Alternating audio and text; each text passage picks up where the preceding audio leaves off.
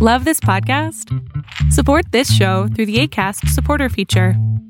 It's up to you how much you give, and there's no regular commitment. Just click the link in the show description to support now. Everyone knows therapy is great for solving problems, but getting therapy has its own problems too, like finding the right therapist, fitting into their schedule, and of course, the cost. Well, BetterHelp can solve those problems. It's totally online and built around your schedule. It's surprisingly affordable too. Connect with a credentialed therapist by phone, video, or online chat, all from the comfort of your home. Visit betterhelp.com to learn more and save 10% on your first month. That's BetterHelp H E L P. I'm Sandra, and I'm just the professional your small business was looking for. But you didn't hire me because you didn't use LinkedIn jobs. LinkedIn has professionals you can't find anywhere else, including those who aren't actively looking for a new job but might be open to the perfect role, like me. In a given month, over 70% of LinkedIn users don't visit other leading job sites. So if you're not looking on LinkedIn, you'll miss out on great candidates like Sandra. Start hiring professionals like a professional. Post your free job on linkedin.com/people today. Fiction, science fiction, horror, fantasy, crime, LGBT, thriller.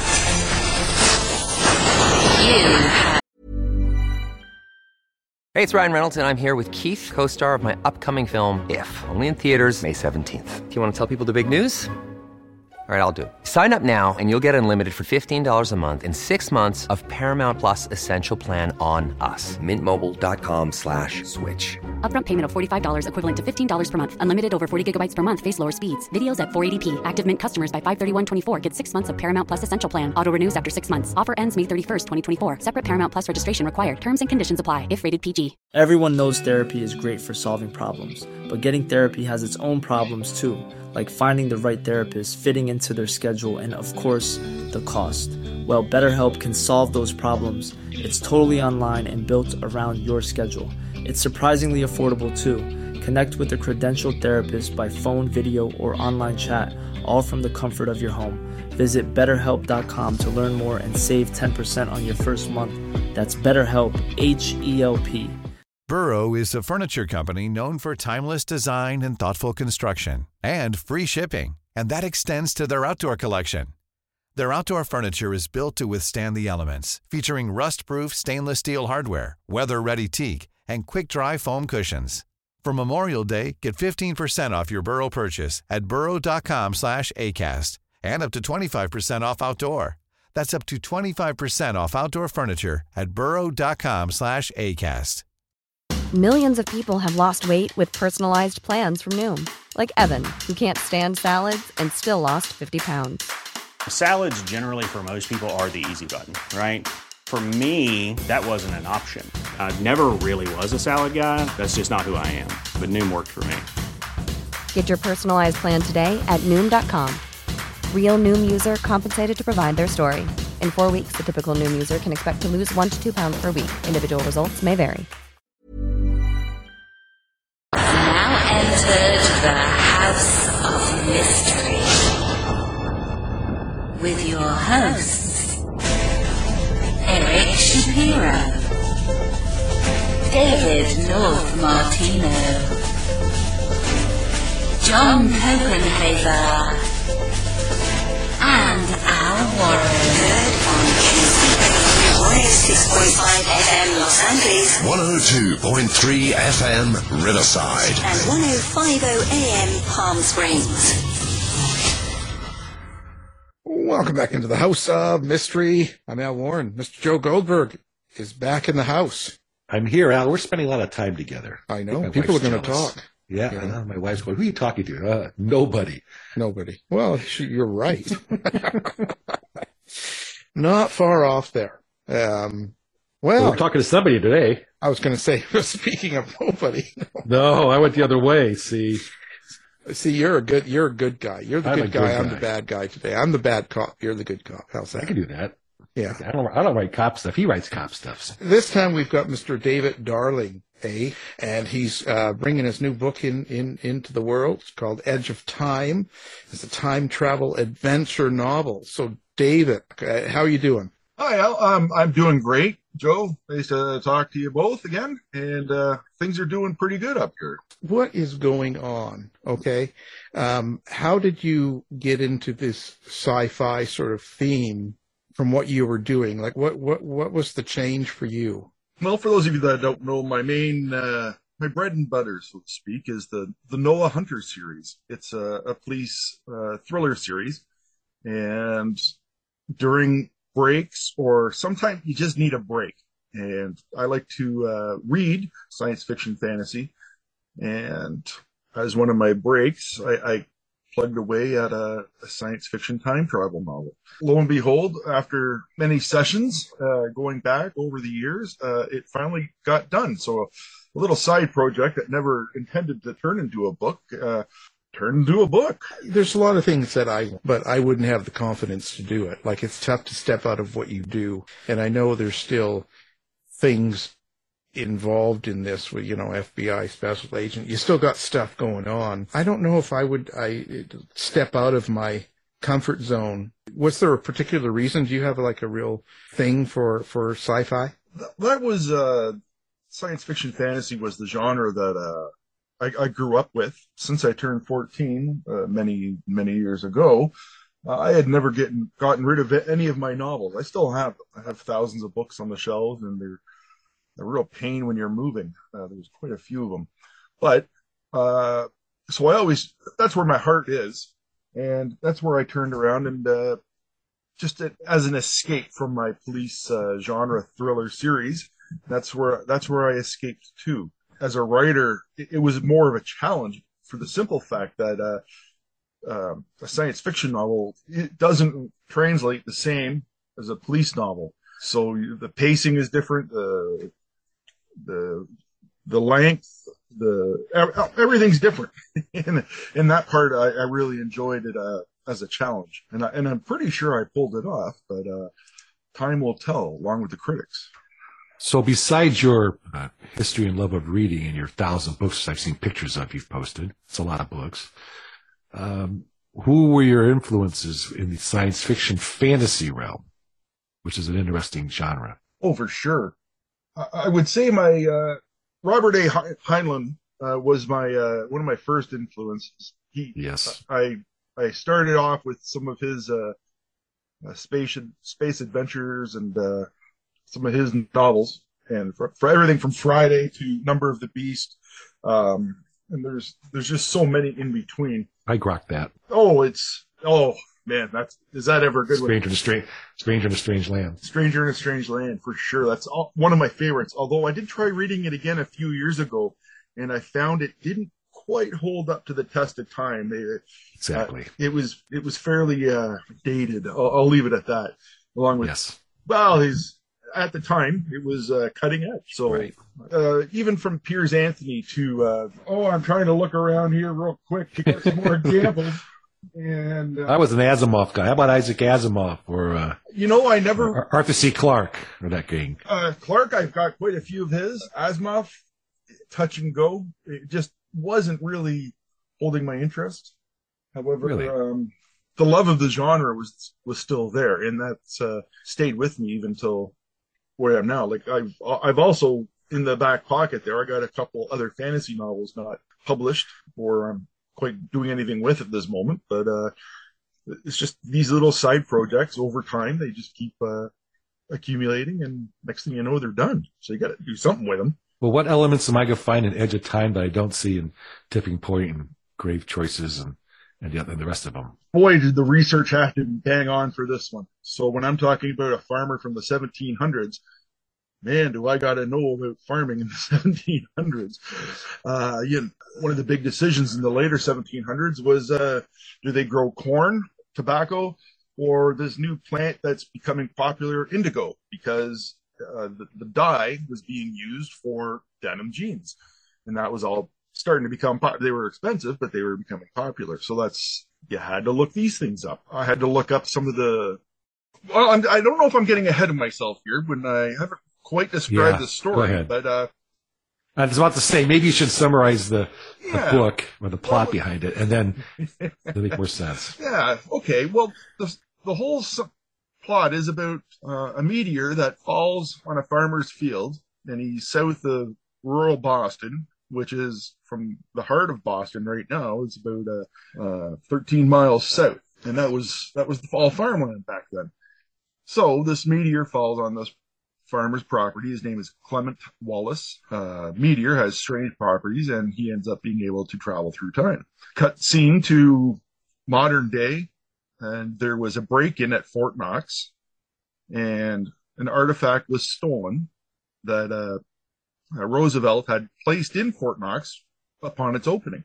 So um, they call in the top FBI uh, investigator at the time. His name is uh, uh, Brad Holman, and he starts this whole thing off by investigating the Fort Knox uh, burglary. And from there, uh, you'll find out that time travel is possible, and he ends up working with the farmer from the 1700s and in order to stop a black hole from destroying the planet. It's slightly different than, than a police thriller novel. Yeah, you got black holes, you got time travel, you got 1700. I mean, what what don't you have in there? Yeah, talking ah. monkeys, or do you have maybe have the? Yeah, I tried to avoid the the world plagues on this one. Uh, nobody wants to read about that anymore. However, uh, yeah, so now I can officially say yes, the research for this was uh, quite elaborate. Uh, you can find plans of Fort Knox you you can find out what it was like uh, in 1926 when Roosevelt was there, and he was the first and only president to visit Fort Knox, and the rest have declined. Uh, right up to present day. When I'm talking about time travel, uh, relativity, and cre- creating a black hole using a particle accelerator, well, there's a lot of research going into this. So I spent weeks, weeks, and weeks just researching this. Uh, it's called the TRIUMF building that's based out of Vancouver, British Columbia, and they have a particle accelerator there. Can you create a black hole in a particle accelerator? yes, you can. Uh, however, they're they're they're basically the size of a millimeter, uh, and uh, they, they, evaporate. They disappear within you know like a 0.2 of a second or something like that. But because now we're dealing with time travel and some uh, uh, mystical force that's uh, not bound to the laws of the universe, uh, things get out of hand and get out of hand quickly and bad. And that's where, and that's the summation in a nutshell. Were you trying to, in this book, do more than entertain? Are there themes in this thing that uh, people say, ah, I see whatever themes you may have had? Not as much. No. Or was it just pure well, entertainment? It's just pure entertainment. Now, you have your, most of your stories, um, as you know, Joe, from, uh, the spy tradecraft is uh, like man versus man or man man versus machine, and you or man versus a biological weapon or a virus. You know, you have all these different things. So uh, I I believe I've turned this into a uh, man man versus uh, time. Uh, because time itself does not want to be changed. So, and this is some of the struggles that these two characters go through as they're uh, trying to uh, stop this black hole from uh, destroying the planet. So it's kind of a quest. In a in a way, yeah. So they, you know, they there's no it's like greatest American hero. There's no there's no superhero manual. There's no reason to they can travel through time, but that doesn't mean they know everything. There's no manual. Yeah, really. yeah. Where's that manual for time travel? Yeah, there's yeah, there's no manual for time travel. So these guys are they, they mess up, uh, they make mistakes, and uh, some of those mis- mistakes are dire, and uh, they they try again. And that, that's part of the thing I really, it, I, I, enjoy a nice time travel story. Um, I, I, think uh, I've pretty su- much succeeded in doing something that's rather unique. I haven't read that. Obviously, I haven't read anything about uh, this type of uh, scenario or plot line yet, or else I wouldn't have wrote it. So I, I really hope everybody enjoys it in that regard. So, so your dialogue, how's the dialogue with especially when you have someone from the 1917s and stuff like that. I guess that would have been a lot of your research too, right? Yes, the the, the archaic references are, are there. However, uh, I don't know if it's a spoiler or not, but uh, I'll go. I'll go ahead and uh, put this forth that uh, the farmer from the 1700s, a couple centuries, he decides to not do anything and wallow in his misery and uh, mourn his missing wife, which he probably uh, repeatedly tried to bring back to life, and uh, nothing worked. However, uh, so he's been around. He knows how to use the internet and computers and stuff like that because he's he's lived through that those times.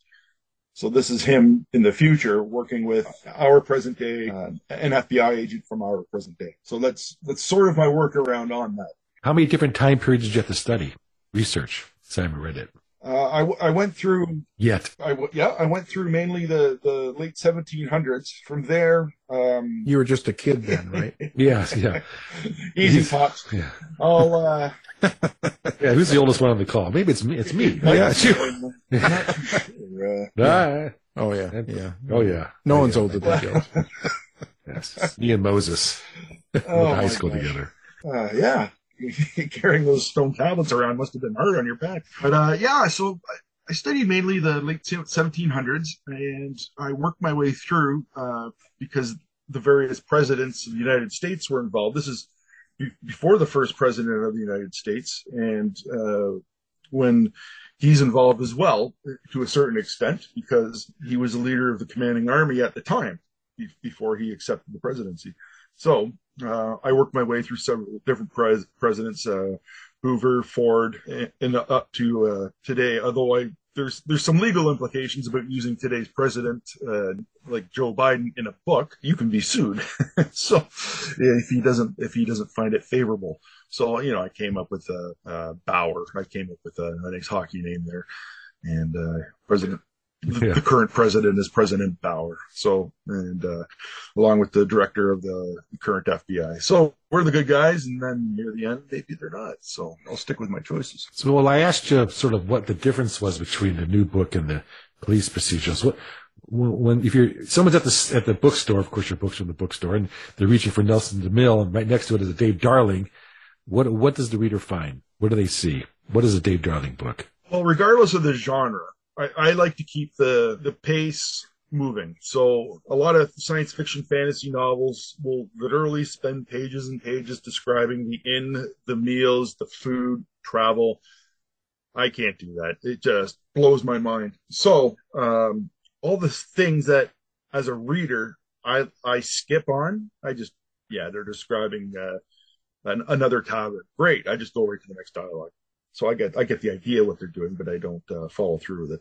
I don't I don't write that stuff into my books. I, I call that stuff fluff, and uh, I try and uh, avoid it. So while this is a science fiction novel, uh, it leans more towards uh, thriller or action adventure. So the pace the pacing is there. It's from from the first uh, three or four pages. I like to sink that hook in, just like a good fisherman, and reel in the reader and I don't quite have the cliffhangers on each chapter end like a like a thriller book would because they, they want you to turn pages. Uh, but there's enough there to keep the reader engaged and wanting to know more.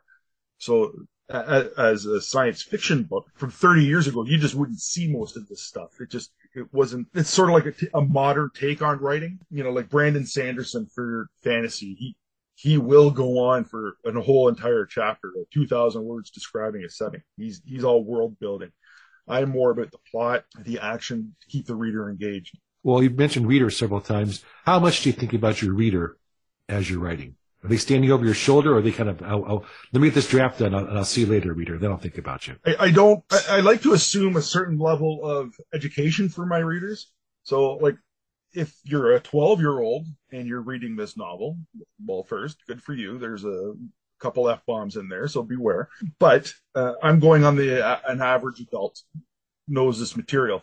So when I'm studying particle accelerators in quantum mechanics, quantum physics, I'm not relating it like I'm reading like Stephen Hawking's going to be reading this. So uh, Neil deGrasse, like like these guys aren't going to be reading this novel. So when I'm talking about a uh, a quantum bounce, it's a it's a theory of time um, about a, a black hole. So when you know I'm not talking it on a university level, I, I'm talking it to the average person. And so uh, that, in that way, I believe everybody, no matter your education level, can relate to it. Do, do you find that um, in this book, do you write your the violence in the book or the sex in the book? Differently than you would on your normal thriller, or do you stay away from that? Are you conscious of how you write those? I try and keep it well as anything in any any book I'm I'm writing, whether it's uh, a police uh, thriller novel, a science fiction, or a fantasy novel.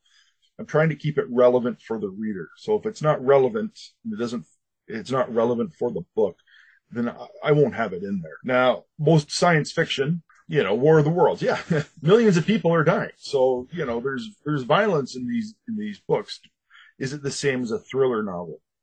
Well, there I I do have a couple scenes in there because he is an FBI agent and you know he's getting a little ticked off and he can do things that we can't now because of the time travel aspect.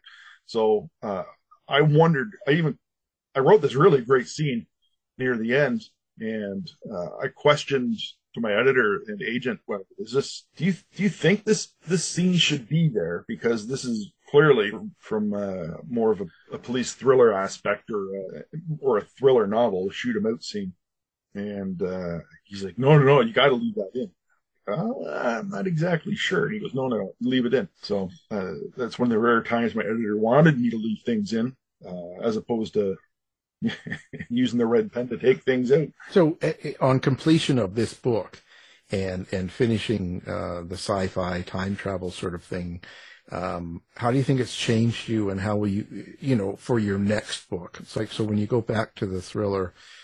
Uh, if you're going back to that, how do you think it's going to be different? Well, um, well, this book has seen many eyes over the years, and at one point I wasn't even sure if it was viable or not. I ended up working with a name, a guy you might know, uh, Ryan Steck. I worked with him with this on for months. Ryan read, has read it through many times and uh, offered his corrections, ideas, concepts, uh, steered me on the path, and then doesn't he work at Dunkin' Donuts? yeah. yeah. Dunkin' Donuts spies, real spies. Yeah. Yeah. yeah. And, uh, so, yeah, so we worked on it for a long time. And then, uh I was pitching it to agents all over the place. Uh, and then after about 150 rejection letters saying, great story, great writing. Uh, it's just not for me. I, I decided to, to, shelf it for a while because, man, uh, you get a little ticked.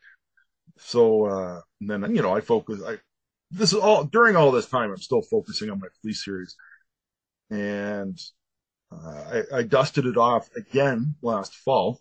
There's a problem with writing. Uh, uh, authors may find uh, when I first wrote this book, I would have said I was about a level two or a level three. There's no real grading mark here, but and because you know I, I while I had some experience writing books, I didn't have a lot. So I wrote four, I wrote six books after I shelved that, and my knowledge and ideas had changed. So then I took Edge of Time and opened it up again and I read it and I went, well, no, there's no wonder agents didn't want it. Even the first line was horrible. So I rewrote the novel and then I shelved it again and I wrote a couple more books and then I opened it again and I still didn't like it. So I rewrote Edge of Time three times. I didn't even bother uh, trying for another agent. I already have an agent, but we, I didn't try for another publisher and uh, just releasing it now. So it's been thoroughly vetted uh, and and uh, changed. You're on a quest. Yeah. Get the book out, just like your characters. Sure. Well, what gave you such drive to keep coming back to it? What was it about this story that you wanted to make sure it got out there? Well, first, I, I consider myself a storyteller. You, you kind of got to it after, you know, book six. You, you got to realize that you're telling stories, and uh, I enjoy it. So I'm telling the story that I want to I want to hear and that's all I can do. And if other people enjoy that kind of thing, and great, good for you. But when I when I open it up again, and there's glaring mistakes that I can now see, I, go, oh, well, let's let's just fix that. And next thing you know, the book that I've been working on for months is on hold, and then I'm opening this novel that's three years old by now. Re- I reworked it again and again, and and it sort of paid off because I still don't know who did it, but somebody gave Tom Colgan at Berkley Penguin Random House, gave him the first four chapters. So four weeks ago, Tom emailed me and he says, I like it. Can you send me the whole entire manuscript? I'm like, wow, this is right after I had decided to self-publish and it was already coming out. I already had the cover work done and everything. And, uh, Tom, uh, and, uh, and his team loved the book liked the story, liked the writing, but they they just wasn't going to be for them. I know, but that's that's that's good news for me. That just kind of validates my writing in a, in a way that uh because Tom's impartial. He, he's he's doing things for business. He's a great guy too. We've had we've talked a few times. So, uh, but it, kind of it's the feel good moment where you're like, yeah, well this this book is good and it's good enough to really hold his attention. Might not be the one for the best for his company that he's talking about. So I will uh, take that as a win. And uh, I told him I'm going to go ahead and self publish this. And I go, thank you very much. And then I calmly slipped him a new story in, in my email there and uh, that I just finished and got back from the editor. So we'll see how that goes. I heard he drove off the bridge yesterday. yeah. Too busy with Bentley and everybody else. Yeah. yeah. Well, that would, that would be the dream publisher for me. Uh, why not? Have, have, have big goals and we'll see where they go. Driving off the bridge. well, what are your goals? Where are you going to be in five years? What's the future in your, in your future book? Uh, well, in five years, I really, uh, I, I'm retiring in about two and a half and I, I'm looking forward to, uh, putting more time into, into writing. Um, hopefully some horrible rounds of golf, some fishing. but um, in in five years, my daughter will be uh, 15, so uh, I don't know if I'm going to be uh, happy enough uh, with my income. So I'm, I'm, hopefully making a couple bucks, making getting some books out there, and uh, we'll see where that goes. Well, I'm sure it's better than Dunkin' Donuts. you and Dunkin' oh, Donuts. Where is you as a writer in five years? Are you be do? What, would you imagine in your future travel? What you'll be as a writer in five or ten years or in the future? I, I hope I'm going to keep writing books that are, are the stories that I want to hear, and I enjoy doing it. I, I'm I'm finding if I if I have a crunch time and I have to get this book out, or I'm all frustrated with it, I'm not enjoying it, and and it you can clearly see that by the the, di- the dialogue, the the choppy sentence. It's like the, the product itself, and I, I want to be able to do it. If I want to write a fantasy novel, uh, boy, do I I'd love to get into that. I, I got a fantasy series on the go, so we'll, we'll see where that goes. Um, I got a well, I didn't. Edge of Time was supposed to be a single book, a standalone novel. However, it, it took me about two years before I could come up with a viable story that would enable it to turn into at least a, a two book series. There, I sat down and uh, for about three four weeks, on more research, more research, and uh, this time it's all on you know, the Irish history and stuff, but I started the sequel. So I'm a third gun, uh, the sequel to Edge of Time. In five, ten years, I'd love to be able to, uh, have a solid relationship with a publisher that would, uh, not only allow me to write, uh, uh action thriller novels, but, uh, you know, if there's a, a way to sneak in some fantasy and science fiction, sign me up. I, I, I like jumping around between those two genres and, I find it really benefits the other because I could while I'm still writing, I'm, I'm having a break. I'm having a break from thrillers, writing about a, a magic system. Yeah, or, you know, if I'm tired of swords and sorcery, I can switch back to, uh, you know, a, an FBI agent or something, Wh- whatever is holding my attention. Do, do you find yourself coming up with the story first, then the characters or the setting? Like how, how does it, um, develop for you? And I guess obviously now in, in the series that you have, like Noah Hunter series, you, you have already set your character, so they're first in a way. But typically, how do you do it? Basically, it's a one or two paragraph idea uh, synopsis, like you would read on the back of a book. So I had uh, I was literally going through my uh, new ideas folder. I have a whole folder, and inside there are Word documents, and there's got to be 30 or 40 different ideas in there for novels. And uh, this one kept coming back to me all the time about, uh, well, you do you know the, the TV show uh, Alone by the on the History Channel? I think it is, where the contestants go off to a remote area. They could bring ten items, and the longest one out survives and wins. Alone naked? It's well, they're not quite naked. They're they're. well, they might be afraid. So it's something. Uh, it's like uh, it's like Survivor, but they go to like remote places, and I mean, there's absolutely nobody around uh, except another contestant, and they're so many so far apart that they can't help each other. So, and they film their whole experience. So it's a it's a sur- survival type type TV show. Well, I had an idea, but what if one of these contestants on the show turned around and uh, as he's filming his own adventures and he's surviving hunting, fishing, etc.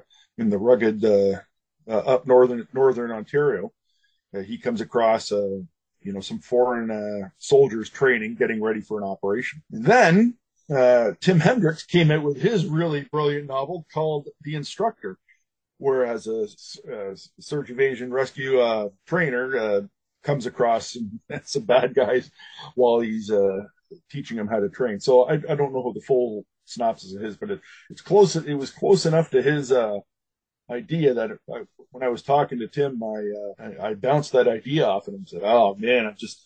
It's so close to your idea that I don't even know if I want to touch that now. He, he was laughing. He goes, nah, you know, the first few pages will be the same. After that, he goes, you're on your own. So I'm like, all right. So off I go.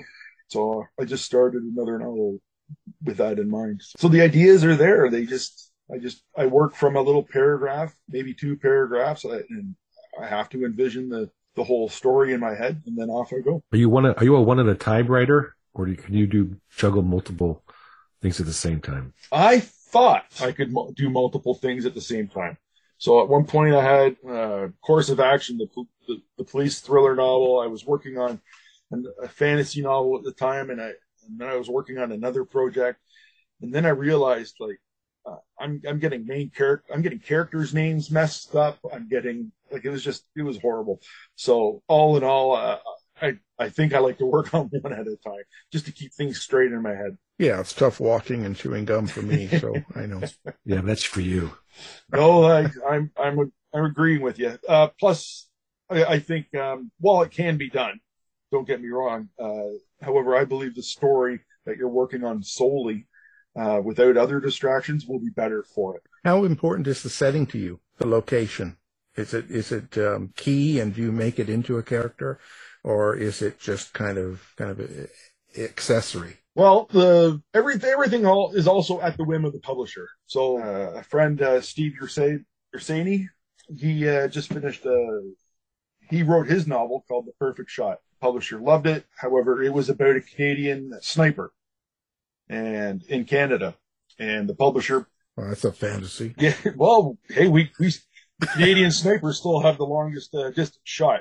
My buddy was standing right beside the guy who did it they, in Afghanistan. So I still I've seen the video on his phone. but any, anyway, I don't, I don't, even know if I'm allowed to talk about that. The publisher will turn around and say, "Yep, love the story. Uh, let's change that character's name to uh, whatever." And uh, okay, uh, based in Canada. No, that's not going to work for me. I want this based out of you know Los Angeles. Okay, and he's a U.S. sniper. He's not a Canadian sniper. Go. Well, hey, you want the you want the job? You want the you want your novel out? Yeah, sure. Okay, whatever. I'll, I'll do that. And that's and that's the way it is. So I, I don't mind that. Uh, I'm not attached to the, the setting or, or, the place as much as I, I am. Uh, you know the characters and whatnot. But if the, if the publisher wants me to change it, then I will. What kind of relationship do you have with your characters? That's actually a good question. I like that. Um, bugger. Okay, I had been talking to uh, Kyle Mills for a bit, and he was describing how he did some of his setup for his novels. So he'll he'll write a twenty six thousand word guideline for his his novels. So, and he'll have it per chapter. This is what's going to happen here. This next chapter, this is what's going to happen here. These are the characters, and he'll go on and on. So he he'll write half a novel or third of a novel just to outline a novel. So I tried that. So with my second novel, uh, Grave Choices, I did that. So I, I wrote twenty thousand words out, and I had it all laid out. I had plot, I had chapter by chapter how things were going to go, how it was going to and it was brilliant. I loved it. I spent months on it. And then week three of writing, uh, I realized Noah Hunter, the character, the police officer, wouldn't do this because I had already established, I created him. I, I know how he thinks, hopefully, because I, I'm, I'm the guy. So anyway, uh, in book one, he was all established and this is how he would have reacted to these situations. So in book two, when I started writing, all of a sudden Noah wasn't doing what I had laid out all planned for the rest of the book because I, I listened to the character and it worked. I, I so I ended up throwing out twenty thousand words of outline, and uh, I I went and I listened to the characters. Well, this is what this guy would have done. So I didn't uh, change it about to make it easier for me. So you tried to be an outlier, and then you became a pantser, and yeah, uh, it just what's this? All right, I'm a hybrid. I'm more of a pantser I'm more a pantser than an outliner, but I kind of know. Do you know the ending? Do you know where you need to go at certain spots to make sure you get to where you Yes. need to be? Uh, however, for now, now to bring all, that all back to uh, Edge of Time, uh, I got characters jumping around in time, and at one point they meet each other er, and meet themselves again. Right? Time travel, sure, why not? I had 38 pages of the time stream and, and the plot line spread out over my living room floor and down the hall to make sure it worked. I and you had to do that or else. so I don't know if that was pantsing or uh, plotting or not, but uh, I had to, I had to make it work. I'm I'm, I'm glad I did because uh, it, it turned out and everything was uh, pretty good uh, following that timeline. But I, I don't know if that's quite a, a plotter or not. Well, it's your outline, it's your structure. Well, yeah. Time is your structure of your bespoke. Yes, yeah, I guess I'd buy that. That'd be more structured. Um, but then I, I can, I can carry that whole novel. I know where it's all going to go in my head, but I, and I could keep it in my head while I'm writing, going towards a goal, even if it's a, a, a third of the way through the book. That's my, you know, that's my, that's my goal at 40,000 words. I want to have this, this, and this done. Um, you know, but I can't remember my wife's birthday. I, you know, I could, I could juggle all these facts and I learned quantum mechanics, uh, just, just so to write this last novel, this book here. And, uh, you know, but uh, I have problems remembering what we did last weekend. so I don't know what that means, but it is what it is. Priorities, baby. Priorities. Apparently, yeah. Well, what makes a good book for you?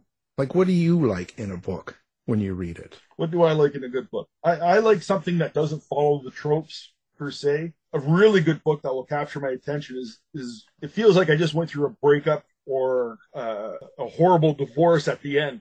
My God, this is over. Like there's nothing else left. Like there's no hidden chapters. Like I feel a sense of loss, and I I, I wish I could really try and get that uh, a reader to have that feeling when when my book is done, when they're reading my book. Um, I don't know if I'm successful or not. That that'd be up to a reader to let me know. However, um, one of the things I really enjoy about that is just the, the sense of getting involved in it and wanting to turn those pages. Just, just I'm just going to stay up another five minutes just to find out what happens and how they get out of this, whatever this is. When you put together the book, you don't have any sort of direction in a way. It just sort of comes along. Like you get kind of your your story, your idea, and you just kind of go with it and that. Is there ever a time when you kind of get halfway through through a book or a manuscript and you're at a point where you you lose interest and you just want to stop? Yes. Boy, that's happened a lot. My gosh. Yeah. So what do you do? Like what, when that happens, like what do you, what do you do? Or what do you say for advice for someone else that's just starting to write, let's say, because that's going to happen, period. Do you just uh, give it a rest and move forward and come back to it, or do you push yourself through, or do you just shelve it for good? I, I could give you a, a current example. Uh, Last week, so I was I'm trying to get book four of the Noah Hunter series completed. It's called Hunter's Gambit. And an illicit arms shipment was uh, confiscated in the small town, and it and it and it took off from there. And the, the bad guys are trying to get their stuff back. Okay, so I'm writing it, and I'm at 67,000 words. So I'm I'm getting near the end, and then I realized pretty much that Noah Hunter isn't really it left off being a police thriller novel and and turned into uh, an action adventure spy type thriller. And this guy is turning into some sort of super special operative who's taking on all the bad guys and stuff. And i'm like yeah you know what? And i go some of this stuff's great but i can't use it. So you know i deleted 40000 words and brought it back to a, a critical turning point there. So i did that again and so i took off from there again uh, another 13,000 words in there. And I'm, I, that just, didn't- that can't happen. So I deleted it. so I, uh, it, I wasn't listening to the story and I wasn't listening to the characters. I, I knew what I, everything I wrote was really cool, but it might have been more of a, a Mitch Rapp kind of novel versus, uh, a police, uh, thriller procedural novel.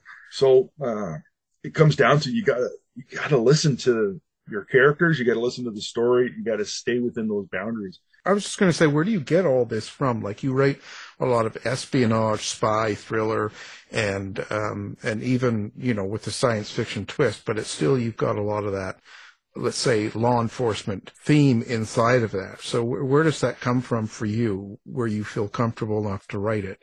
Or, or are you going to tell us you were really part of the NSA or something like that that we, you know, we don't It's the know? beard. The beard Yeah. speaks. Well, Yeah. It's here now, Joe. He's looking pretty handsome. Anyway, um, How could it not, Dave? well, How could it I, I was not? in the I was in the army for 17 years, and I learned in the army you, there's a lesson and a course for just about everything, including uh, let's just say I, I'm teaching everybody how to uh, drive a jeep.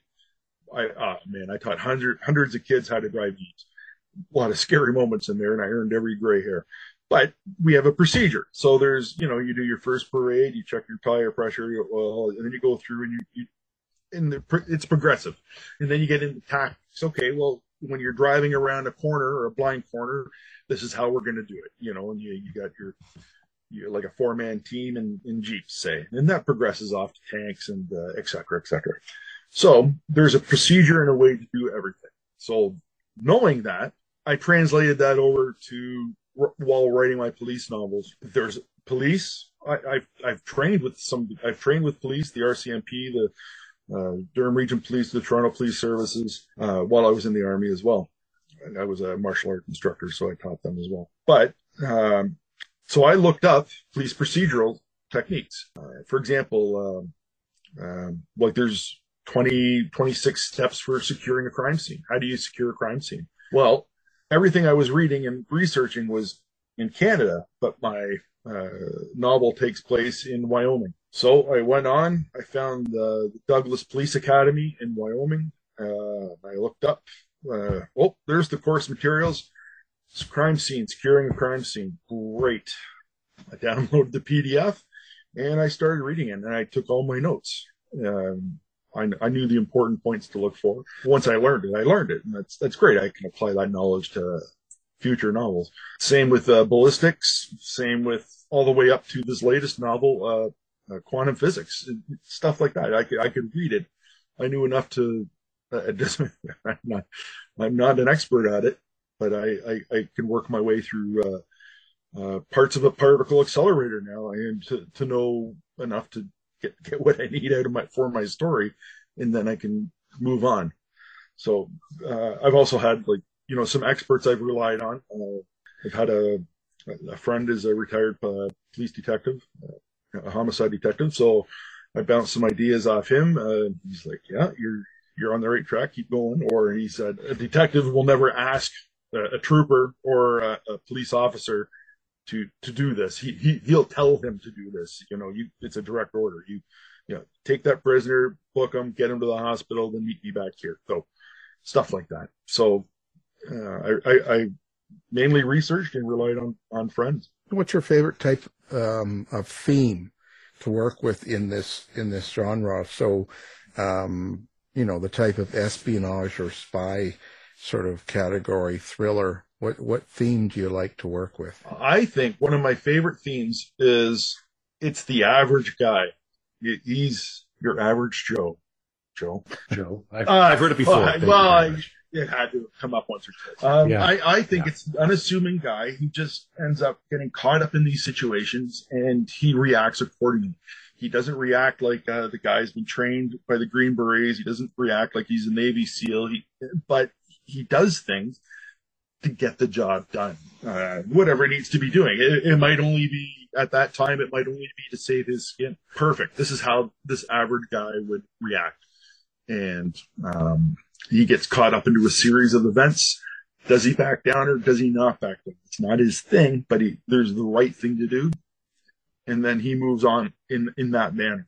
So I think that's my favorite, my favorite concept. Uh, it's just, just the average guy just doing, doing his thing and he gets caught up into a series of events and then, uh, the story takes it from there. Well, and I suppose you you um, write about the evil guy from your own personal experience. Uh, which evil guy? I, uh, Anybody bad? well, if you, Just take it out of your. well, uh, the bad guys don't believe they're bad guys. That's just the, that's the, that's the, the crux of things, really. Um, you got how, how many different religions, how many different wars were started with religions? Uh, because of religion. Um, and, and not one of them think they're the bad guy. well, okay, well, it's it's perspective. So um, while I'm writing, you know, the for for example, you know, one of my novels was about uh, organized crime. Uh, they, you know, they had judges and lawyers and the whole everybody in on the take, and then that was the bad guy, I guess. Um, you know, uh, like, but for example, in this latest novel, Edge of Time, there there there was no real bad guy per se. It was it was uh, them against events, uh, them against uh, time that did not want to be changed, and dealing with their own mix-ups. So now, um, where do people find David Darling? You know, like uh, website, social media, street corner. Like what? What? Where do people? Well, currently I'm on my desk, but when I'm not sitting here, you can find me at uh, uh, daviddarlingbooks.com, or you can search for me on uh, Twitter. Fairly conversant on Twitter, uh, David Darling CA on Twitter, and uh, probably there might be a few links when you post this uh, story. Well, fantastic. we'll make sure people get it. We'll send them right to you. I give out addresses, phone oh, numbers, and everything. Perfect. Yeah, come on over. My kitchen Yeah. floor ain't gonna clean itself. Outstanding. I'm not touching that one. Well, it's been it's been interesting. It's been a thrill, of course. We've had the crazy Canadian Mr. David Darling and his new book, of course, Edge of Time. So thank you very much for being here. Well, well, thank you very much for having me. I, I, I guess this is my hat trick. This is my third uh, appearance on the show, and uh, although my first time with Joe. You've been listening to the House of Mystery radio show. To find out more about our guests, hosts, or shows, go to www.houseofmystery.com. Show is over for now.